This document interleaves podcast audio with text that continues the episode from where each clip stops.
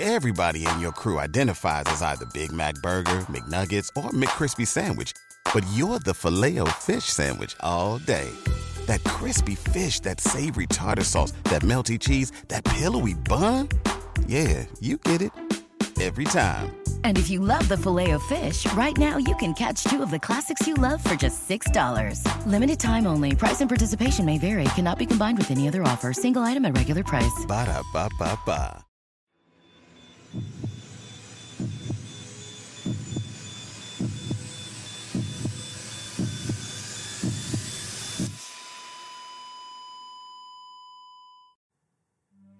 Brembate di Sopra is a small and picturesque town 7 kilometres or 4 miles northwest of the city of Bergamo in northern Italy, about an hour's drive from Milan. The province of Lombardy covers the cities of Milan and Bergamo, including the small town of Brembate di Sopra.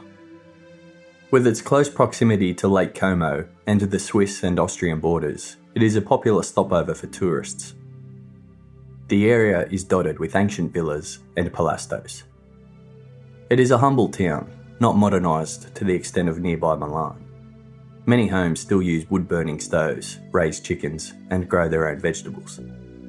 Postcards of the snow-capped Bergamo Alps sit in shop displays, and the views from the small town are a reminder that things don't change at a fast pace in rural Italy. The town has a traditional historic centre, classic church steeples, and winding paths and gardens. It still feels like an old town with old traditions and values. Every year the small town hosts a street parade where townsfolk and others from the area come together to dress in harlequin fancy dress and make traditional wooden floats to parade the streets. Like many old areas of the country, family values are deeply rooted and people are fiercely loyal. With around 8,000 residents, Brembate di Sopra is a quiet, close-knit, rural community, a safe environment for a young family. A place where a 13-year-old girl walking to a nearby sports centre, alone in the late afternoon, was not given a second thought.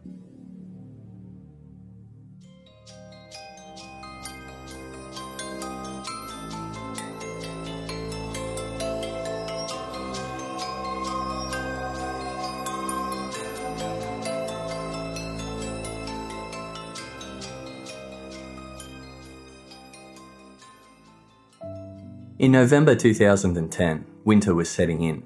The days were cold, averaging around 7 degrees Celsius or 45 Fahrenheit, and the nearby ski resorts were gearing up for the season.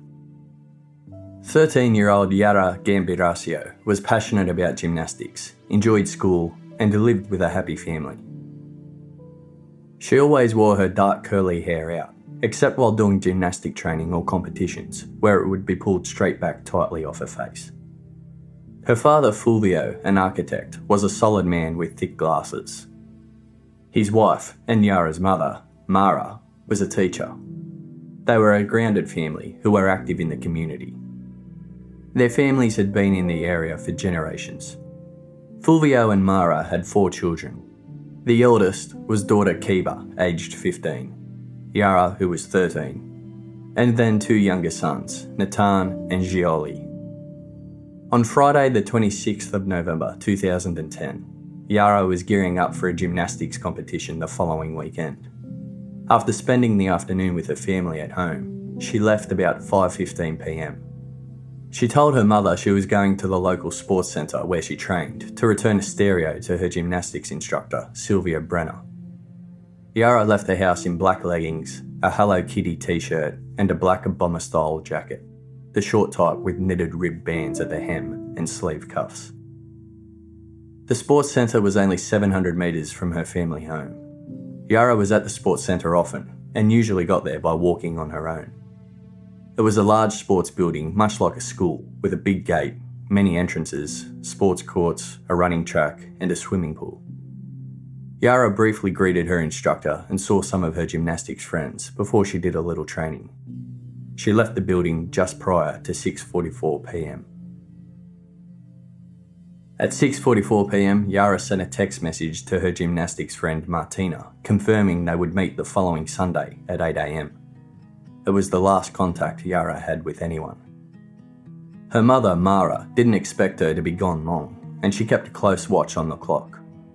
By 7 p.m. she was worried. At 7:11 p.m. she phoned Yara's phone, but the call went straight to voicemail. 20 minutes later, Yara's father, Fulvio, called the police.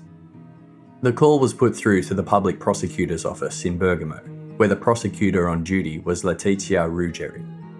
Ruggeri was 45 years old, a tough former policewoman who had earned respect within the force working against the Sicilian mafia in Sicily, southern Italy. Ruggeri didn't waste time, and within 5 minutes of receiving the call, had dispatched both state police officers and the Carabinieri military police to their village. The family was fraught. People came out of their houses to help search for Yara. The fire department walked the banks of the river, police and volunteers searched nearby fields, abandoned buildings, and asked passers-by if they had seen Yara. The entire sports centre was searched inside and out. Walter Brimbilla, who was the manager of the centre, said that at midnight, the night Yara disappeared, they were still searching the centre in case she was trapped or hiding. As snow started to fall that evening, Yara's gym instructor, Sylvia Brenner, confirmed Yara had made it to the gym, but she hadn't seen her since. Letizia Ruggeri was the chief investigator on the case. She called in tracker dogs, a breed of Italian bloodhounds, to try to track the path where Yara had gone. The tracker dogs didn't follow the path back to Yara's home. Instead, they trailed off towards Mapello, a small hamlet 3 kilometres or 1.8 miles in the opposite direction.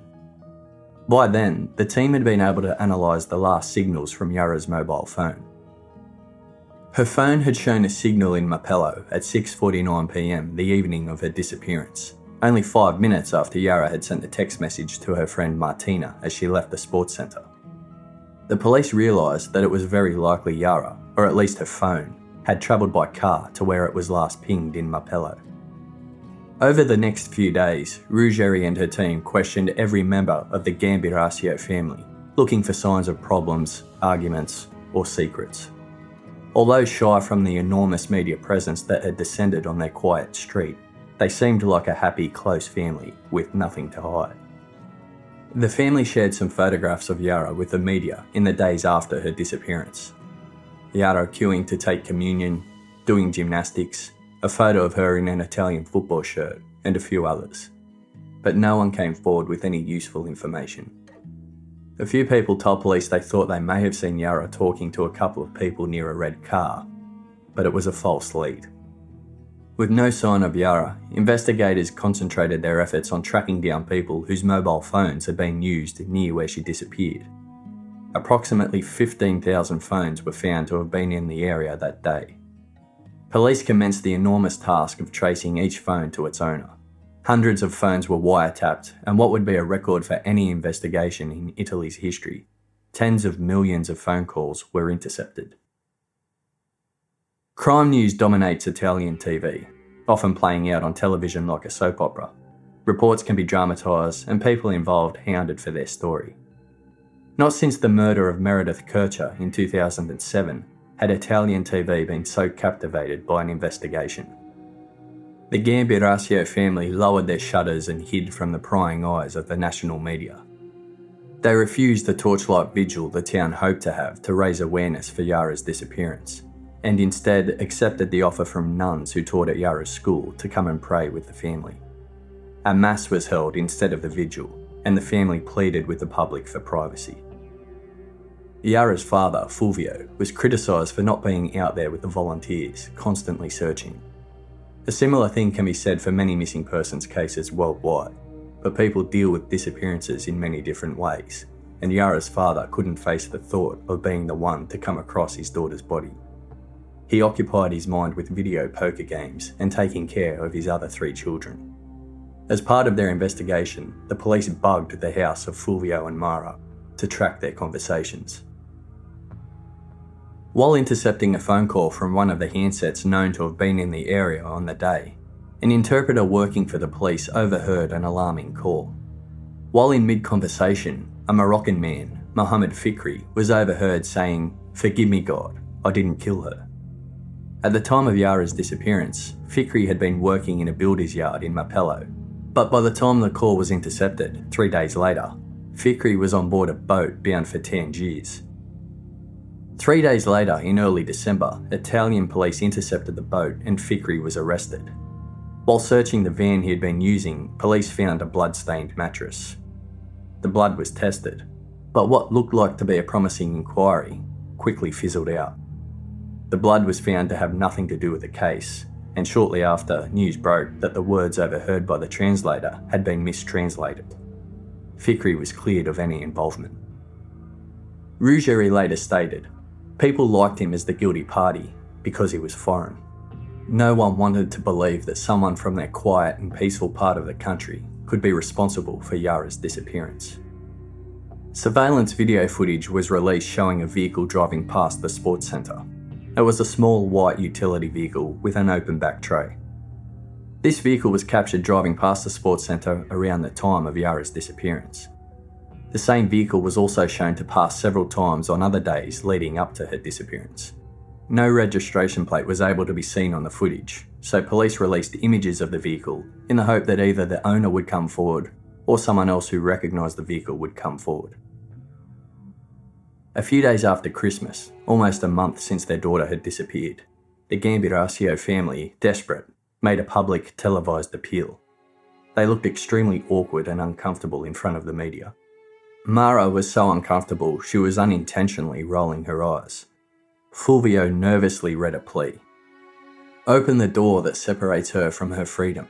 Please give us our daughter back.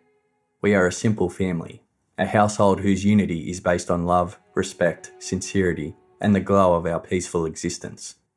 For the past month, we have been asking ourselves endless questions about who, what, how, when, and why all this is happening to us. We are not looking for answers. We do not seek to know. We are not tormenting ourselves trying to understand. We are not pointing the finger at anyone. We just want, immensely, for our daughter to return to her world, to her village, to her home, to the embrace of those who love her. We beg the compassion of the people who have taken Yara. We ask them to find some spark of love in their conscience, look her in the eyes, and open the door or gate that separates her from her freedom. We beseech you to give us our daughter back. Help us to piece our daily lives back together again. Help us to rebuild our normality. People know us. We have never done or wished ill on anyone. We have always shown we are an open, transparent family, ready to help others. We do not deserve to continue our life without Yara's smile. Thank you." Rumours started to fly that this may have been a retaliation abduction. The media started to report that Yara's father had testified against a mafia member in Naples, but it wasn't long before these rumours were confirmed to be completely false. On the 25th of February 2011, 3 months after Yara went missing, a middle-aged man named Ilario Scotti found an open field in the small town of Chignolo d'Isola to fly a remote-controlled aeroplane he had just bought. The town is 10 kilometres southwest of Brembate di Sopra and is surrounded by industrial estates, spare lots, fields and scrub. As he flew the remote-controlled aircraft, Ilario discovered it wasn't working properly, so he landed it amongst some tall grass. As he walked over to pick it up, he saw what he thought was some rags and rubbish on the ground. That was until he saw the pair of shoes. It was Yara's body. Her body was frozen but showed some signs of decomposition, as did parts of her clothing. This particular field had already been searched in the days after Yara's disappearance. The police speculated that the killer had dumped her body after, knowing they had already searched there. She appeared to have been attacked with a very sharp cutting object, and there were several cuts on her body. Some were deep. Chief Inspector Ruggeri had spent that day skiing with her daughter and was on the drive home when she got the call that a body had been found. She dropped her daughter off at home and went straight to the crime scene. In a way, Ruggeri felt relieved. She told a journalist, "Yara's disappearance had really disturbed me. I'm a mother too. And the only thing worse than the death of a child is the disappearance of a child." The scene was filled with state police officers, Carabinieri military police members and crime scene investigators. Near the body, they found Yara's iPod and house keys. They found the SIM card and battery for her LG phone, but the phone itself was missing. Forensic evidence was found at the scene and swabs were taken. There had been many days of snow in the 3 months since Yara went missing, and the freezing temperatures had helped to preserve some of the forensic evidence that may have ordinarily been destroyed. The autopsy was conducted by Italy's most famous forensic pathologist, Professor Cristina Cattaneo. She discovered traces of lime in Yara's respiratory tract and the presence of a vegetable fibre used to make rope on Yara's clothing. She suffered a head injury, possibly inflicted with a rock, and several blows to the body. She had also been stabbed numerous times, but it was determined that she didn't die from the lacerations or from loss of blood. It appeared Yara had died from exposure to the cold weather after she lost consciousness. It was noted in the report that the presence of lime and the rope fibres suggested that the killer might be in the building trade. 2 months later, in April, the commander of the Scientific Investigations Department in Parma phoned Ruggeri. "I've got good news," he told her. "This murder has a signature. We found male DNA on the underwear of Yara." He reported it was likely that the murderer had himself been wounded in the struggle, leaving his DNA on Yara's underwear. This led them to the theory that it was likely the attacker had attempted to assault Yara, but she had given a good fight and stopped him, or maybe his intentions were interrupted in some other way. There was no sign of sexual assault. It was confirmed that Yara had likely been dumped unconscious and died of exposure. On the 28th of May, 3 months after the discovery, Yara's body was handed back to the Gambirasio family for her funeral. On that hot morning, thousands lined the streets leading up to the sports centre she had disappeared from. As the hearse slowly drove by and onlookers saw the white coffin topped with a huge bouquet of white flowers, their wailing cries turned into loud cheers as the community gave Yara an emotional send-off. The funeral was held by the Bishop of Bergamo. A message was read out from the President of the Italian Republic, and outside, those who couldn't fit in the gymnasium lined to the car park and street to watch the memorial on a giant screen. Yara was buried between her two grandparents in a cemetery just across the road from the sports centre. There's no date on her headstone, just a signature next to a photograph of her. Friends have left mementos like gym shoes, metal flowers, rag dolls, plastic angels, and little bracelets. After the funeral, police gave a statement that was not just intended to put Yara's family and the public at ease that they would find the killer, but it was also intended to scare the person responsible. Scare them so that they knew the investigators had good forensic evidence. They said, "Despite exposure to the wind, rain, and snow, those two DNA traces were excellent, and we were able to exclude saliva and sperm, so that leaves blood."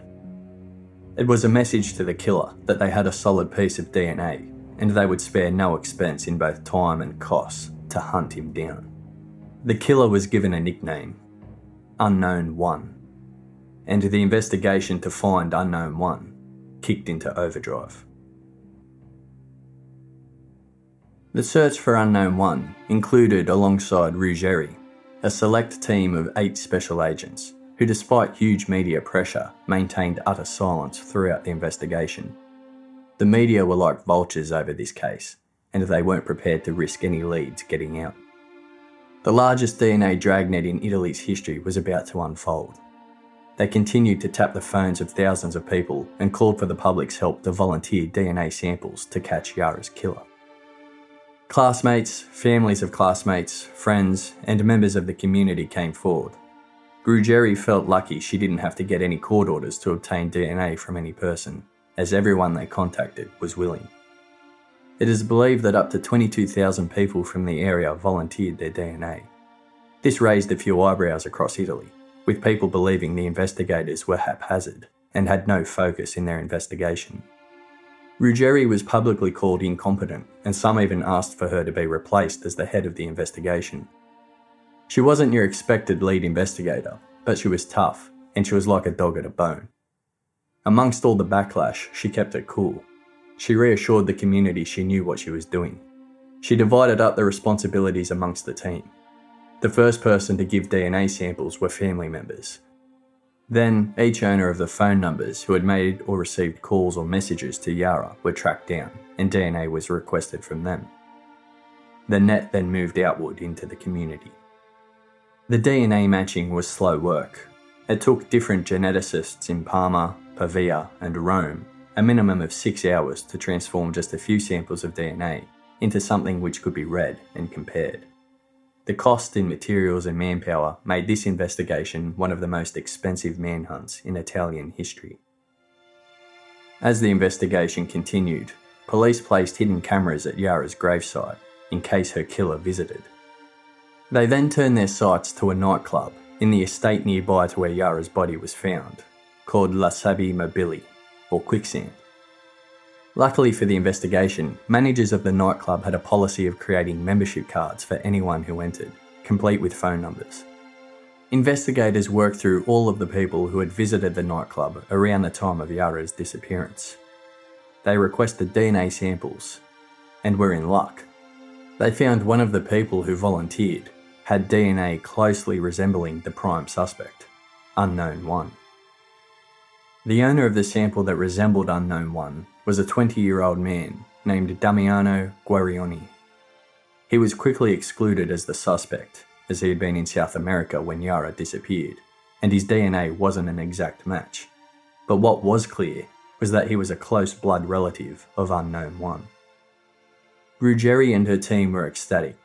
They felt it would only be a matter of days before they would have the murderer behind bars. It didn't take long for the team to track down Damiano's family. Ruggeri was shocked to find that Damiano's mother, Aurora, had actually worked for Yara's family for 10 years as a housemaid.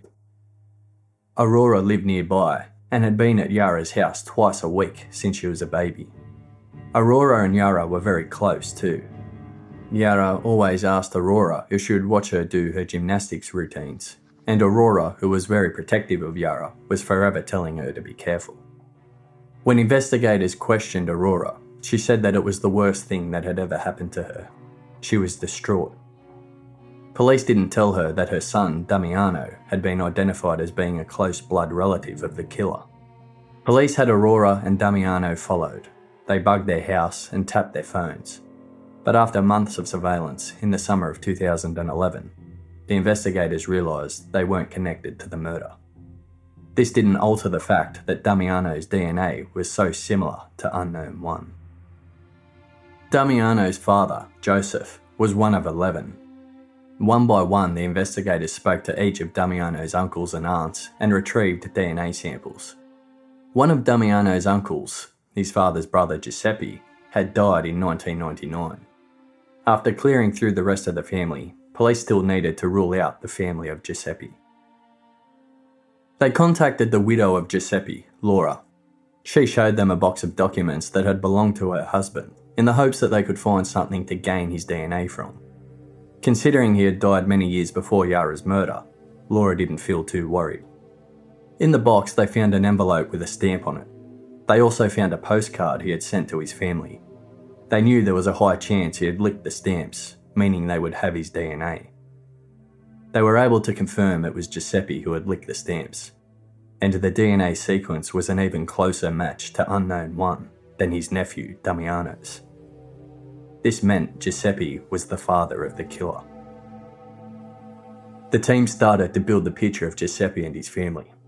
Laura and Giuseppe seemed to have had a conventional marriage. Giuseppe had been a local bus driver who also enjoyed playing the accordion at local festivals. Together they had 3 children, a daughter and 2 sons. The investigators focused on the 2 sons as they knew the killer was male, but DNA checks showed that neither man was Unknown One, and neither of them had children of their own. The forensics team was convinced that Giuseppe was the father of Unknown One, so that left only one possibility. Somewhere out there was the illegitimate son of Giuseppe. In order to make absolutely sure, investigators had Giuseppe's body exhumed from its vault in the local cemetery, and another DNA test was performed. It was confirmed again. Giuseppe was the father of Unknown One. Police were now making a complete U-turn in their investigation. Instead of searching for a man, they were searching for a woman, the killer's mother. A woman, possibly in her 60s, who had had an affair with Giuseppe decades earlier, got pregnant and went on to have Giuseppe's son, who then went on to kill Yara. The team got to work investigating the bus routes Giuseppe used to drive. A fellow bus driver remembered him and told the police. Ah yes, he was a ladies' man. Lots of young women travelled on his bus to work. One at least, he got into trouble. Another bus driver said he was a man with a capital M. News ended up getting out that police were searching for the mother of Unknown One, who had had an affair, and the media lost it. It turned into a soap opera. In all the media excitement, police reminded the public that amongst all the speculation, finger-pointing and gossip, a young girl had been murdered. In the summer of 2013, in the nearby city of Rowe, staff at the hospital chapel came across a confession in their visitors' book, usually reserved for the thoughts and prayers of sick loved ones or thanks for the help of doctors. They were shocked to find handwritten inside. Tell the police of Bergamo that the killer of Yara Gambirasio was here.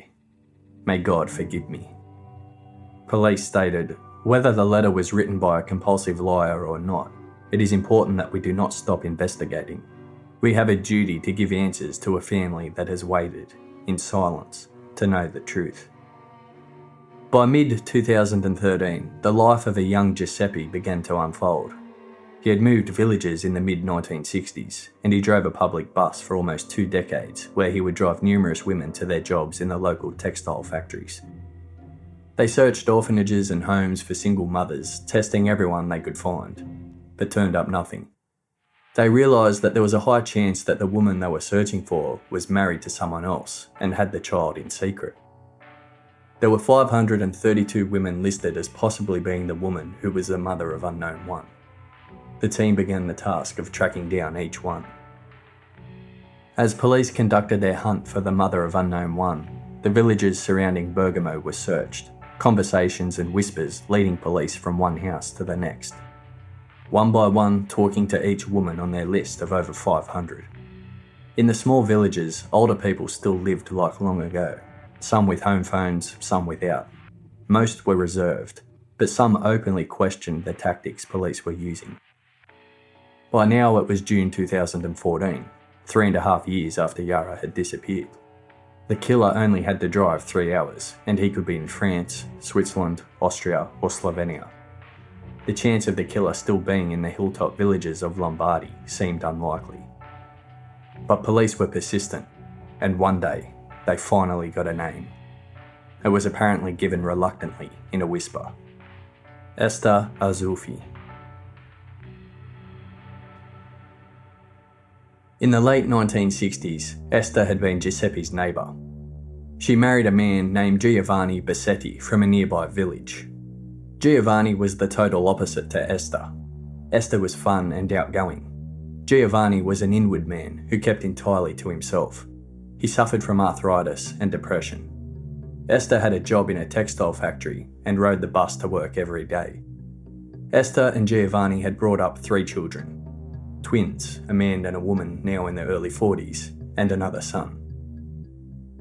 Ruggeri's team checked their records and found that 2 years earlier, in 2012, Esther had actually given her DNA for testing voluntarily during the sweep of the area police had already done. But an error had been made by a geneticist in Rome. The lab technician had tried to match Esther's, and presumably others', DNA to Yara's instead of to Unknown One. Therefore, the result came up no match. They rushed to retest Esther's sample and confirmed that Esther, now in her 60s, was the woman they had been searching for. She was the mother of Unknown One. She and Giovanni lived in Brembate di Sopra. The investigation had done a full circle back to the small village Yara had lived in and disappeared from. Esther denied ever having an affair with Giuseppe, but the police knew her sons were born in the right time period. One son was quickly ruled out. The other, who was the male of the twins, Massimo Bossetti, was a 42-year-old married father of 3. He lived in Mapello, where the last signal from Yara's phone pinged. He was a bricklayer and had not given a DNA sample during the investigation. A slim man who was once known for his love to party, Massimo was nicknamed the Animal by his friends. He was short and very tanned, with piercing blue eyes and a peroxided pencil goatee. Ruggeri and her team moved quickly, but they had to be careful. They had already made one incorrect arrest and would not be making another. They decided not to ask Massimo for his DNA sample in case he disappeared while they were waiting for the results. They placed him under surveillance and observed his movements. Within a few days, they decided the best approach would be to set up a roadblock near his house for random breath testing. This way they could collect his DNA without him suspecting anything. Massimo was driving home with his wife and 3 children when he was stopped by police. The officer knew exactly what he was doing. He pretended the first breath test didn't work, and so performed the second one. The officers now had 2 sets of Massimo's DNA, and Massimo had no idea the random breath test was actually a test to confirm if he had murdered Yara. The following day, on the 16th of June 2014, Ruggeri received the call she had been waiting for. Massimo Bossetti was unknown 1. The results showed 21 compatible markers. 16 to 17 are normally considered enough, meaning the forensic experts were completely sure that Massimo was the murderer. Esther's husband, Giovanni, would learn that his wife had actually had more than one affair. Massimo and his twin sister were not biologically his own children, but neither was their third child, who was also fathered by another man. Giovanni learned this on the same day he found out Massimo was being arrested for the murder of Yara, whose case had captivated the country for nearly 4 years. Laura, Giuseppe's widow, was shocked that her husband had fathered children while having an affair. During their search for Unknown 1, police actually unearthed a number of secret affairs and infidelities in the small villages of the area. In 2 small villages alone, 5 other illegitimate children were uncovered in different households. People still criticised the hunt for Unknown One's mother, mainly the length of time it took and the leaks to the press throughout the search. Many thought the search should have been kept more closely guarded. Many felt Massimo would be unable to get a fair trial, as he had already been found guilty by media. Italy's privacy watchdog criticised the way the investigation into the parents of Unknown One had been conducted. They said in a statement, "Not even the public interest legitimises the media frenzy over intimate personal details, such as to create irreparable damage to family life and personal relations." The afternoon after the match was confirmed, the 16th of June 2014, Massimo was working on the second story of a local construction site when a group of the Carabinieri, the military police, pulled up. They climbed the scaffolding and placed Massimo under arrest in front of a group of confused co-workers. He was then escorted down to the ground, taken away and charged with Yara's murder. He had no prior criminal record. He denied any involvement and claimed he was innocent. The Italian Minister of Internal Affairs, Angelino Alfano, announced the arrest on Twitter, saying, "The murderer of Yara has finally been apprehended." Massimo's wife made a statement that her and their young children were at home with Massimo the evening of the murder. Massimo claimed that he suffered from nosebleeds and that someone had stolen his work tools, including a knife and a towel, possibly bloodstained because of his nosebleeds. In October 2011, while the search for Unknown One was still happening, doubts had arisen over the forensic evidence produced in the first trial of Amanda Knox and her boyfriend for the murder of Meredith Kercher. This doubt swayed the jury of 2 judges and 6 civilians to acquit them of the murder, and they were freed. Italy was reeling in the wake of questionable policing and poor investigation techniques, and the entire country was watching every moment of the Yara investigation. The lab who conducted the testing in Yara's case released a statement. "The important fact is that this man's DNA is the same as the DNA found on Yara." The statement also noted that the odds of anyone else sharing the same genetic profile was 1 person out of 2 billion of billions, or practically non-existent. The last piece of the puzzle fell into place when the investigators matched Massimo's vehicle to the small white utility vehicle that had been spotted on the security footage surrounding the sports centre, on the days leading up to and the afternoon of Yara's disappearance. The last time the utility was seen in the footage was just a few minutes before Yara disappeared. Massimo argued that he just happened to drive by the sports centre on his way home from work the day Yara disappeared. But police confirmed that he didn't go to work that day. Investigators used telephone records, surveillance video, and testimony from colleagues to rebut his alibi. The crime lab took his utility and pulled it apart for forensic testing. Massimo's defence team requested he be released prior to trial. The court denied this request and confirmed that Massimo would remain in custody until his trial. He remained in jail throughout his preliminary hearing, and by the time his trial commenced on Friday the 3rd of July 2015, he had been in for over a year. The trial was held at the Court of Assizes of Bergamo. Massimo had not moved from his claim of innocence. People were surprised that facing such clear DNA evidence against him, he still swore he was innocent. His wife testified he was home having dinner with her and their kids at the time of the murder. The trial would include 60,000 pages of records of inquiry. 120 witnesses were called to testify for the prosecution. Massimo's defence said they had 711 witnesses, as well as about 50 experts and consultants. The court made them cut this down to a total of 160 people.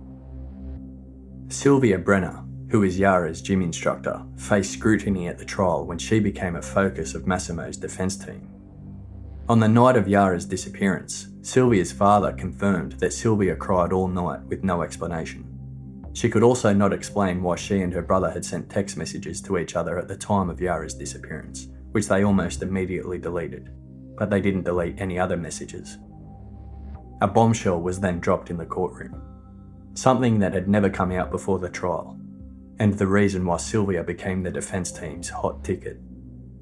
The forensic lab noticed what they called dark halos, indicating the presence, usually of blood, on the sleeve cuff of Yara's bomber jacket. When testing the stain, they discovered that the DNA belonged to Sylvia. It was confirmed that there was no way for this DNA to have been left as contact DNA, and after 3 months in the elements, it had to have been significant fluid such as blood. Sylvia was criticised for answering, "I don't know," to at least 10 questions on the witness stand, including how her DNA got on Yara's sleeve cuff. Massimo's defence lawyer also contested the DNA evidence matched to Massimo and the lack of mitochondrial DNA found in the sample on Yara. The crucial piece of DNA evidence collected from Yara's underwear was a clear match for Massimo's nuclear DNA, but his mitochondrial DNA did not show up in the sample. DNA can be divided into two types: nuclear DNA, which is the DNA contained in the cell's nucleus, and the content is inherited half by the father and half by the mother of any individual, and mitochondrial DNA, contained in the mitochondria of the cell, that is inherited only by one's own mother, who in turn got it from her mother, and so on. Mitochondrial DNA mutates very, very slowly, much slower than nuclear DNA. This means that it is nearly identical to that of your straight-line maternal ancestors who lived thousands of years ago, and because of this, it can match many others, including sisters, aunts, and grandparents. This type of DNA, which can be extracted during DNA tests, is not necessarily restricted to a single individual, like nuclear DNA is. Captain Staines and Fabiano Gentile, who carried out the genetic analysis on Unknown 1, spoke at length on the DNA. In a report of almost 1,300 pages, they proved the validation of the nuclear DNA. They defined the sample as a perfect and complete profile, with no margin of error. They also showed that the lack of mitochondrial DNA present was not important. And it wasn't just the DNA evidence the prosecution was relying on. There was other circumstantial evidence which tied in. Ruggeri and her team examined Massimo's computer after his arrest. What they found painted a picture of a man who was interested in young girls. Massimo regularly hung out around Yara's house and the sports centre where she trained. He was seen on security footage circling the gym on different days, parking nearby on some occasions. He was also seen on footage eating at a pizzeria at the end of Yara's road. He visited a tanning salon nearby to the sports centre twice a week, and his phone was found to have been in the area many times in the lead up to Yara's disappearance, and also nearby on the afternoon she disappeared. Massimo had switched his phone off at 5:45pm the day Yara disappeared, and he did not switch it back on again until 7:34am the next morning. They also had the footage of him driving past the entrance of the sports centre just minutes before Yara went missing. And the fibres found in Yara's wounds were compatible with the fibres on the seats found in Massimo's vehicle. The argument from Massimo that his tools had been stolen along with a bloody towel was thrown out, as it was discovered that he had actually reported his tools stolen 2 years after Yara's murder. A local woman testified that around 7 p.m. on the day Yara disappeared, she was taking out the garbage at her home nearby. She saw a vehicle matching Massimo's drive by at high speed. She saw a young person inside, but she was unsure if it was a boy or girl.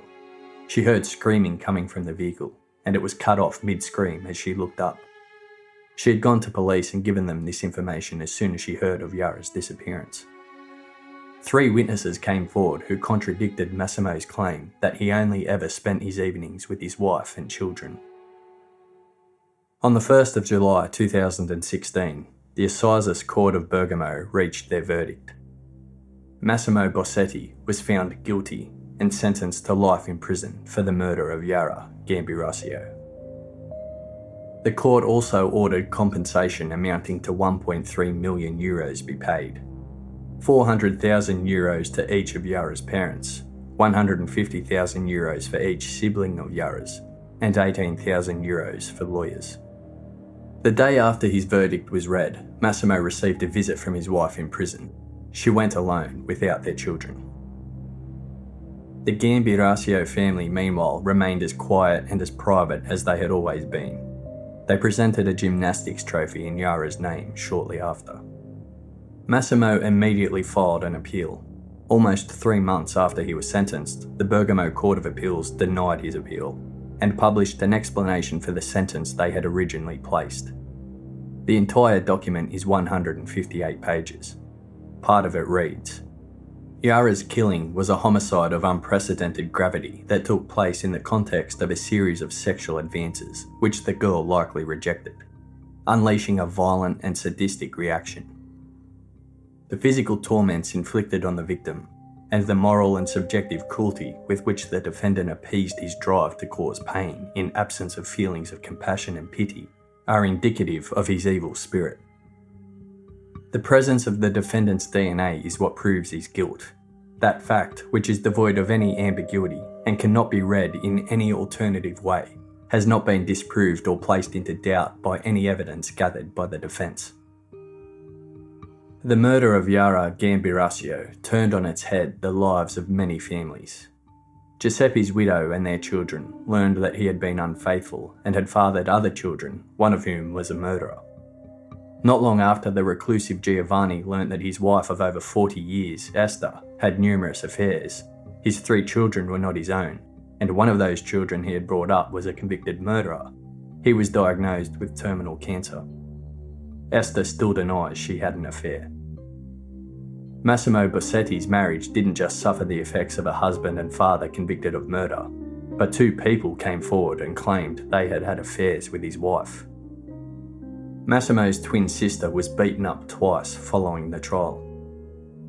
Although Sylvia Brenner's DNA being found on Yara's cuff was an explosive development and something the defence relied heavily upon to try and create reasonable doubt, police played it down and stated Sylvia was never a suspect. She was looked at thoroughly and cleared. It's unclear if she ever gave an explanation to police about the DNA or how exactly she was cleared, but she was. Yara's family were surprised to learn it was Aurora, their housemaid and friend for over a decade, who was one of the first links in the long and winding trail to locate Unknown One and justice for their daughter.